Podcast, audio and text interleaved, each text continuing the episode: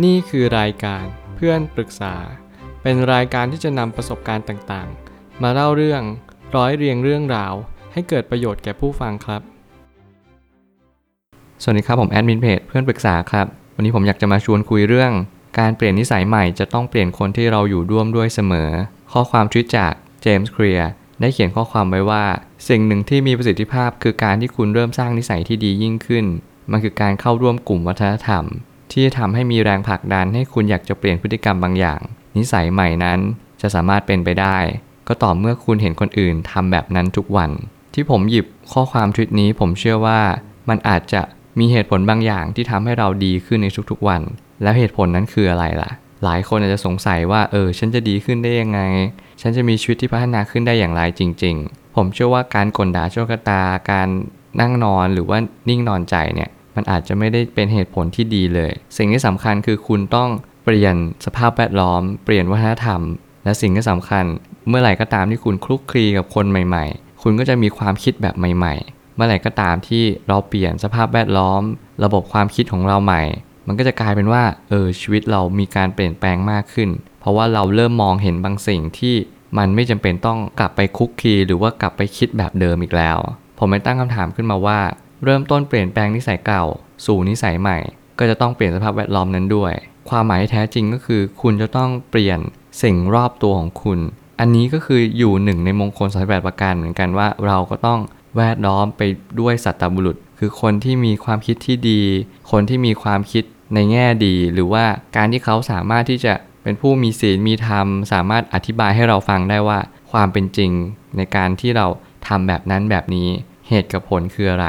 การที่เราอยู่กับแวดล้อมคนที่ดี เราก็มักจะมีความคิดที่ดีตามไปด้วย อันนี้เป็นเรื่องของธรรมชาติ เหมือนกับเราอยู่ใกล้ถังขยะ เราก็มักจะได้กลิ่นเหม็นของขยะไปด้วย ถ้าเกิดสมมติเราอยู่ใกล้กับต้นไม้หรือดอกไม้ที่มีกลิ่นหอม เราก็มักจะได้กลิ่นของดอกไม้นั้นตามไปด้วยเช่นเดียวกัน การเปลี่ยนเพื่อนเปลี่ยนแฟน เปลี่ยนใครก็ได้ที่ยังสามารถเปลี่ยนได้ ผมอยากให้คุณลองคิดดูดี ๆ ว่า การเปลี่ยนเนี้ยมันไม่ได้เปลี่ยนคน แต่คุณต้องเปลี่ยนนิสัยเขาด้วย หมายความว่าคุณต้องเลือกคนที่นิสัยมากกว่าสถานะต่างๆ เมื่อไหร่ก็ตามที่เราเลือกคนที่จะคบดู ชีวิตเราก็จะเป็นไปตามคนคนนั้นโดยปริยาย เพราะว่าเราได้ยินได้ฟังได้เสพความคิดของเขา เมื่อไหร่ก็ตามที่เราเห็นแบบนี้เราจะตระหนักรู้ว่าเราควรจะทำอะไรในแต่ละวัน คุณจะต้องเรียนรู้ในการเข้าใจ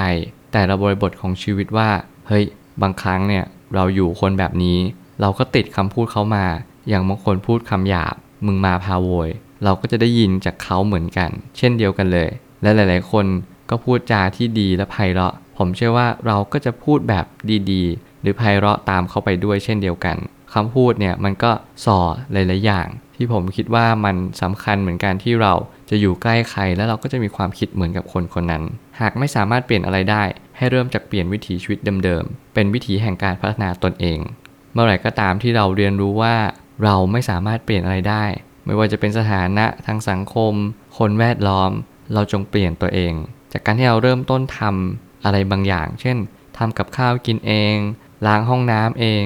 ทำความสะอาดห้องตัวเอง หรือว่าซักผ้าด้วยตัวเอง อะไรแบบนี้เป็นต้น ผมเชื่อว่าหลาย ๆ คนก็อาจจะต้องฝึกพัฒนาตัวเองแบบนี้ไปก่อน ก่อนที่เราจะไปในขั้นที่สูงขึ้นกว่าเดิม หลายคนอยากจะคิดเปลี่ยนแปลงบางอย่าง แต่เราไปคิดไกลไปหน่อย เราเริ่มจากตรงนี้วันนี้ก่อน เอาทีละเล็กๆ น้อยๆ ค่อยๆ เป็นค่อย ๆ ไป ทีละลำดับเราก็จะเห็นการพัฒนาที่ยิ่งใหญ่มากยิ่งขึ้น ปัญหาของการจะเปลี่ยนนิสัยคือต้องมีวินัยอย่างยิ่งยวด ไม่ใช่แค่รู้สึกอยากทำแค่นั้น หลายคนที่มีแค่ความรู้สึกว่าอยากทำเนี่ยมันอาจจะไม่เพียงพอ สิ่งที่มันจะ drive เราผลักดันเรา มันคือสิ่งที่เรียกว่าแรงบันดาลใจ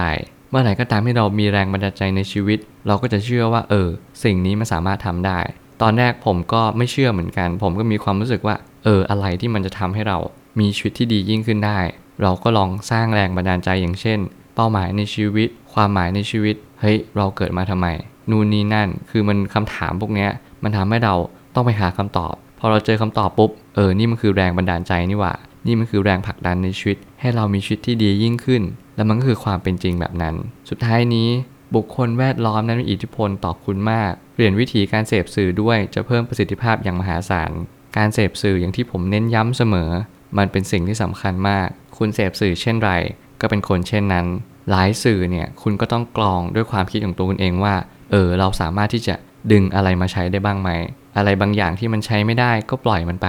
และอะไรที่มันใช้ได้แล้วมันเป็นประโยชน์ คุณก็ดึงสิ่งนั้นกลับมาใช้กับชีวิตของตัวคุณเอง คุณต้องเป็นคนวิเคราะห์ ทั้งหมด มันจะไม่มีใครมาวิเคราะห์ให้คุณอย่างแน่นอน คุณจึงต้องมีวิจารณญาณเป็นตัวของคุณเอง พยายามฝึกให้ได้ แล้วคุณจะเจอทางออก ผมเชื่อว่าทุกปัญหาย่อมมีทางออกเสมอ ขอบคุณครับ รวมถึงคุณสามารถแชร์ประสบการณ์ ผ่านทาง Facebook Twitter และ YouTube และอย่าลืมติด Hashtag เพื่อนปรึกษาหรือ f r ร e n d Talk ด้วยนะครับ